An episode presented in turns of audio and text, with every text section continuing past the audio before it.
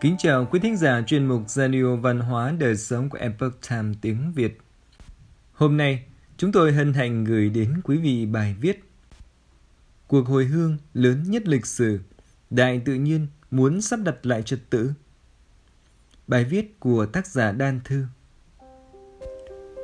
Cuộc di tản khổng lồ, gian nan, đầy nước mắt khiến người người tê tái tâm can. Những thần vận quá đỗi nhọc nhằn trên cung đường mịt mùng. Họ âm thầm, lũ lượt rời bỏ Sài Gòn với nỗi buồn vô hạn trong sự tuyệt vọng, cơ cực, cay đắng. Sài Gòn, miền đất hứa của những người tha hương tìm cơ hội kiếm sống đổi đời. Chẳng ai có thể tưởng tượng ra một ngày họ phải tháo chạy khỏi miền đất vốn nổi tiếng là rộng lượng với tha nhân tứ xứ. Dường như đại tự nhiên đang muốn thông qua con virus sắp đặt lại trật tự khi con người đã đi quá xa khỏi thiên lý. Kinh tế suy giảm hay nhu cầu của chúng ta quá nhiều. Dịch bệnh khiến nền kinh tế trao đảo, hàng loạt doanh nghiệp sẽ phải đóng cửa, người lao động phải nghỉ việc, nguồn nguyên liệu sản xuất ảnh hưởng, giao thương xuất nhập khẩu bị đình trệ. Nhưng ta đã bao giờ thử nghĩ thấu đáo về cái khái niệm kinh tế phát triển? Bản chất của nó là việc tăng cường mua bán và tiêu thụ để phục vụ cho nhu cầu vật chất vốn dĩ đã được kích hoạt bằng sự hưởng thụ không có giới hạn của con người. Xã hội càng trở nên cái gọi là văn minh, thực ra là một xã hội tràn ngập vật chất. Nó trở thành thước đo cho sự tiến bộ thành phố càng to thì siêu thị càng lớn. Đó là biểu hiện bề ngoài của một quốc gia phát triển. Nó vận hành bằng cách khai thác cạn kiệt tài nguyên, phá hủy môi trường trái đất. Xã hội được điều khiển không phải bởi Chúa Trời mà bởi các nhà quảng cáo. Họ mới là người quyết định ta sống bằng gì, như thế nào, cộng với một hệ thống được xây dựng để củng cố cho niềm tin đó rằng mua bán tạo ra tăng trưởng kinh tế cùng với hình ảnh những người thành đạt sành điệu. Nó vận hành một bộ máy kinh tế và tiêu dùng khổng lồ để thỏa mãn các nhu cầu liên tục thay đổi. Chúng ta sống trong một thế giới thừa mứa, gia đình nào cũng có ít nhất một nửa số đồ đạc không được dùng đến. Sự dư thừa hàng hóa quá mức này vừa làm tiêu tốn nguyên vật liệu để sản xuất, cạn kiệt tài nguyên vừa làm bội phát chi phí xử lý rác thải môi trường kinh tế học đã chuyển trọng tâm từ quản trị khan hiếm ban đầu sang quản trị dư thừa. Kích cầu, bản chất của nó là kích thích ham muốn sở hữu vô giới hạn, trở thành chiến lược thúc đẩy kinh tế. Khi có tin dịch bệnh xảy ra, người ta đổ xô đi mua đồ tích trữ trong hoảng loạn. Bởi vì vốn dĩ, sự cần dùng của con người đã được bồi đắp qua bao lâu nay trong xã hội hiện đại mà ta gọi là phát triển kinh tế. Khi người ta sử dụng và phụ thuộc quá nhiều vào hàng hóa thì đến lúc có biến phải cuống cuồng đi mua sắm tích trữ, không thiếu thứ gì. Quảng cáo mang lại lượng thông tin khổng lồ về những thứ vô nghĩa và thừa thãi đã làm tê liệt nền văn hóa của chúng ta. Nó thúc đẩy tiêu dùng dư thừa qua việc biến các sản phẩm bình thường thành thứ khao khát được có. Những nhà sản xuất và quảng cáo liên tục tung ra những sản phẩm có tuổi thọ ngắn hơn và mẫu mã liên tục đổi mới, nâng cấp tính năng để tăng vòng quay vốn và doanh thu, tối đa hóa lợi nhuận. Tất cả những gì người ta quan tâm đến sự phát triển là chỉ số GDP, nhưng GDP, tổng sản phẩm nội địa, là chỉ số cho phép chúng ta đo lường những gì có thể tính được bằng tiền. Chỉ số đó không quan tâm đến chất lượng cuộc sống, không liên quan đến các điều kiện giải trí, giáo dục, y tế, môi trường nguyên nhân đằng sau cuộc hồi hương. Để phục vụ cho nền sản xuất công nghiệp thừa mứa đó, nguồn vốn đầu tư tập trung chủ yếu vào các thành phố và các khu công nghiệp.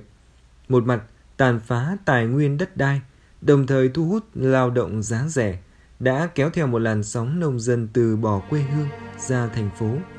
Điều ấy lý giải vì sao nông thôn ngày nay không còn nông dân, thanh niên, trí thức đều chọn ly tán khỏi quê hương.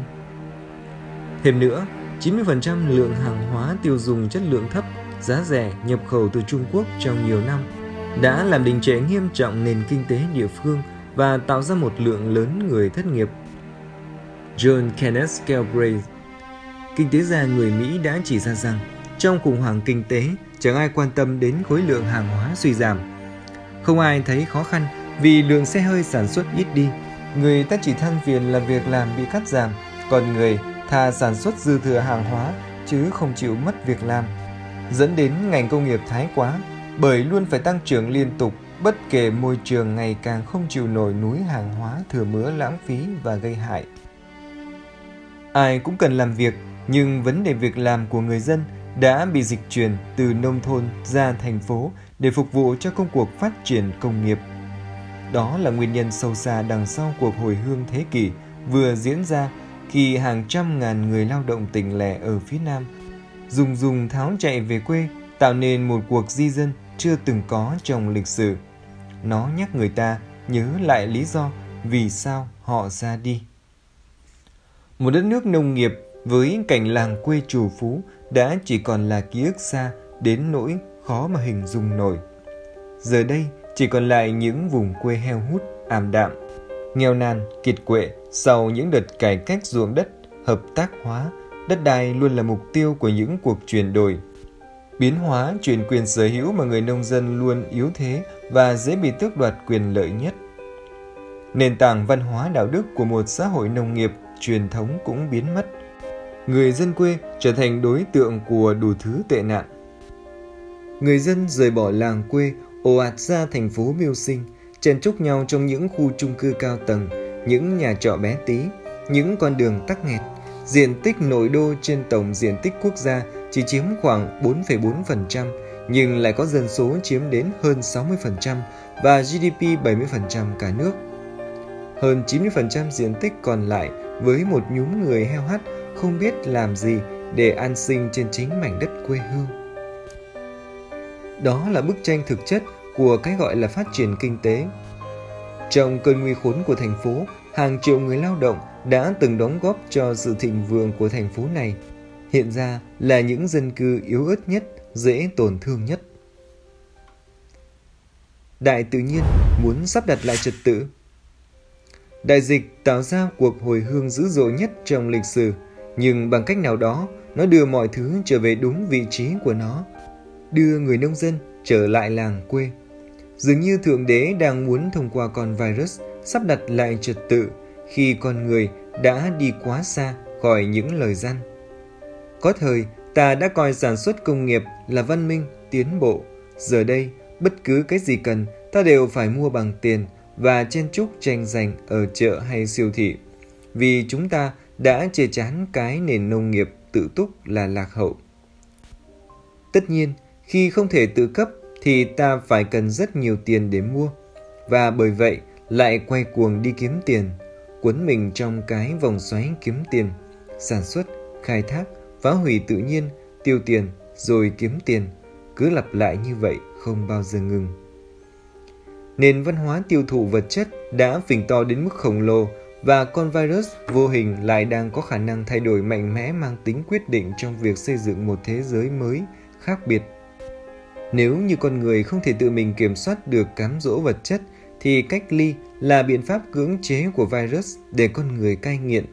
Nó khiến chúng ta đang bước vào một thời kỳ cách ly tiêu dùng để chúng ta sẽ học cách hài lòng với những thứ ít ỏi, giản đơn. Đến giờ, chúng ta đã hiểu ra rằng sống ít nhu cầu mới đúng là cách sống thuận theo tự nhiên.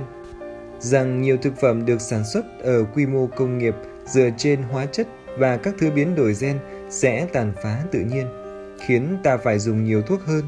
Nó không làm ta khỏe lên, chỉ thôi thúc ta phải kiếm tiền nhiều hơn để thỏa mãn nhu cầu và để chữa đủ loại bệnh kỳ quái do các thứ đột biến mà chính ta muốn thêm vào đời sống tự nhiên của mình.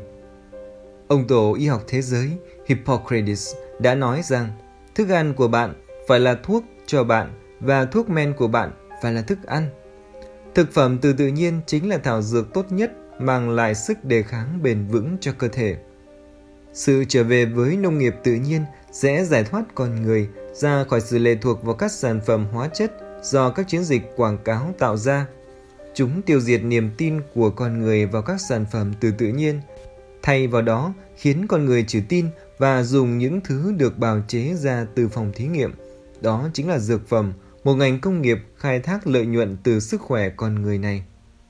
Đại dịch khiến chúng ta phải tái định hướng và xây dựng một nền kinh tế mới với sự thấu suốt những giá trị bền vững, dựa trên sự tôn trọng sức lao động và điều kiện sống của con người. Rất nhiều công ty có thể giải thể trong quá trình hãm phanh này, nhưng mặt khác, nó cho chúng ta một khởi đầu mới, mang tới các khả năng mới cho nền sản xuất địa phương. Virus buộc chúng ta phải làm điều đáng lẽ chúng ta phải làm từ đầu, xây dựng một hệ thống kinh tế phù hợp với văn hóa và điều kiện tự nhiên, với bản sắc và giá trị riêng vốn có của từng quốc gia. Những giá trị và kỹ năng thủ công đầy tính nghệ thuật bản địa của người lao động được tôn vinh hơn là chạy theo nền sản xuất công nghiệp với những sản phẩm đại trà, thừa mứa. Một nền sản xuất và phát triển kinh tế lấy con người chứ không phải máy móc làm trung tâm sẽ chiếm vị trí chủ đạo. Nhiều người trẻ đã nhìn ra và đang dần trở về với nông nghiệp bằng tất cả tình yêu với tự nhiên. Mặc dù họ đều có thể thành công trong các lĩnh vực tri thức công nghiệp và họ đã cho thấy sản phẩm nông nghiệp không bao giờ là lạc hậu, nó giá trị ở mọi phương diện. Một cánh cửa đóng lại sẽ có một cánh khác mở ra. Einstein từng nói, con người luôn cố gắng theo đuổi mục tiêu phàm tục là tài sản, sự phù phiếm, cuộc sống xa hoa. Điều này làm tôi cảm thấy đáng thương. Cuộc sống chạy theo văn minh công nghiệp phải chăng đã đủ khiến ta thấy mệt mỏi, cạn kiệt năng lượng từ bên trong? Con người dường như đã đi quá xa trong mức độ tiêu thụ tràn lan và đại dịch như một sự thức tỉnh giúp ta hiểu giá trị của một nền kinh tế tự cấp, tự túc. Với đời sống giản dị, cân bằng với tự nhiên, không còn những bon chen chạy đua vô nghĩa phức tạp, cuộc sống ấy giảm đi rất nhiều sự phiền hà, tránh được rất nhiều thứ mặt trái của xã hội hiện đại. Dẫu đạm bạc hơn, nhưng không bao giờ lo thiếu thốn gì ngay trên mảnh đất nhỏ của mình. Đó chính là cách người sống hài hòa với thiên nhiên. Trong một vòng tuần hoàn, thiên nhiên nuôi sống con người và con người sống bằng tình yêu và lòng biết ơn, giữ gìn tài nguyên của đất mẹ. Cuộc sống hài hòa ý nghĩa ấy vốn dĩ ta đã có từ xưa, chỉ là ta đã đánh mất và chối bỏ nó để tìm kiếm thứ gì đó hào nhoáng của xã hội hiện đại. Nhưng đến lúc ta hiểu rằng hiện đại không phải điều tốt đẹp như ta tưởng và truyền thống luôn quý giá trong vẻ đẹp vĩnh hằng. Quay đầu là bờ. Virus chuyển dịch dòng người trở về mảnh đất quê hương, nơi thuộc về mỗi con người trong sự an bài của số phận. Nó là sự trở về tự nhiên và tương lai. Có thể chúng ta sẽ khôi phục được một nền nông nghiệp giàu có, phong phú sản vật tự nhiên như những món quà mà đất mẹ muốn dành cho loài người. Vắng đi những nhà máy, nhưng sẽ lại hồi sinh những mảnh ruộng vườn xanh ngắt hoa trái và cây cỏ. Chẳng phải chúng ta đã bắt đầu nhận ra sự quý giá của những màu xanh đó rồi sao? Và nền nông nghiệp dựa trên nền tảng của truyền thống và tình nghĩa gắn bó sẻ chia giữa người với người, tạo nên một cộng đồng đầy tính nhân văn. Ta sẽ hiểu rằng không cần phải đi đâu xa, hạnh phúc chính là sự đủ đầy trong chính mình, trong ngôi nhà, mảnh vườn, những người thân yêu mà ở đó ta không cần sự đề phòng, không nhìn nhau như những người máy xa lạ không chút tình cảm. Ta sẽ tìm thấy niềm vui, không phải trong thế giới công nghệ vốn cũng chẳng cần quá nhiều, để hòa mình trong thế giới tự nhiên. Cảm nhận hạnh phúc bền vững và đủ đầy cả vật chất lẫn tinh thần, đó mới chính là cuộc sống ta nên thuộc về. Trái đất đã đến giới hạn chịu đựng của nó, cũng như con người vậy, con người chỉ là một sinh mệnh nhỏ như hạt cát trong sinh mệnh lớn trái đất. Thượng đế dường như thông qua con virus để chúng ta nhận ra những sai lầm của loài người.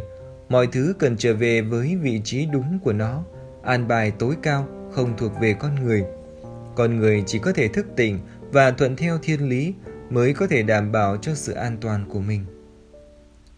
Quý thính giả thân mến, chuyên mục Radio Văn hóa Đời Sống của Epoch Time tiếng Việt đến đây là hết – để đọc các bài viết khác của chúng tôi, quý vị có thể truy cập vào trang web sviet.com. Cảm ơn quý vị đã lắng nghe, quan tâm và đăng ký kênh. Chào tạm biệt và hẹn gặp lại quý vị trong chương trình lần sau.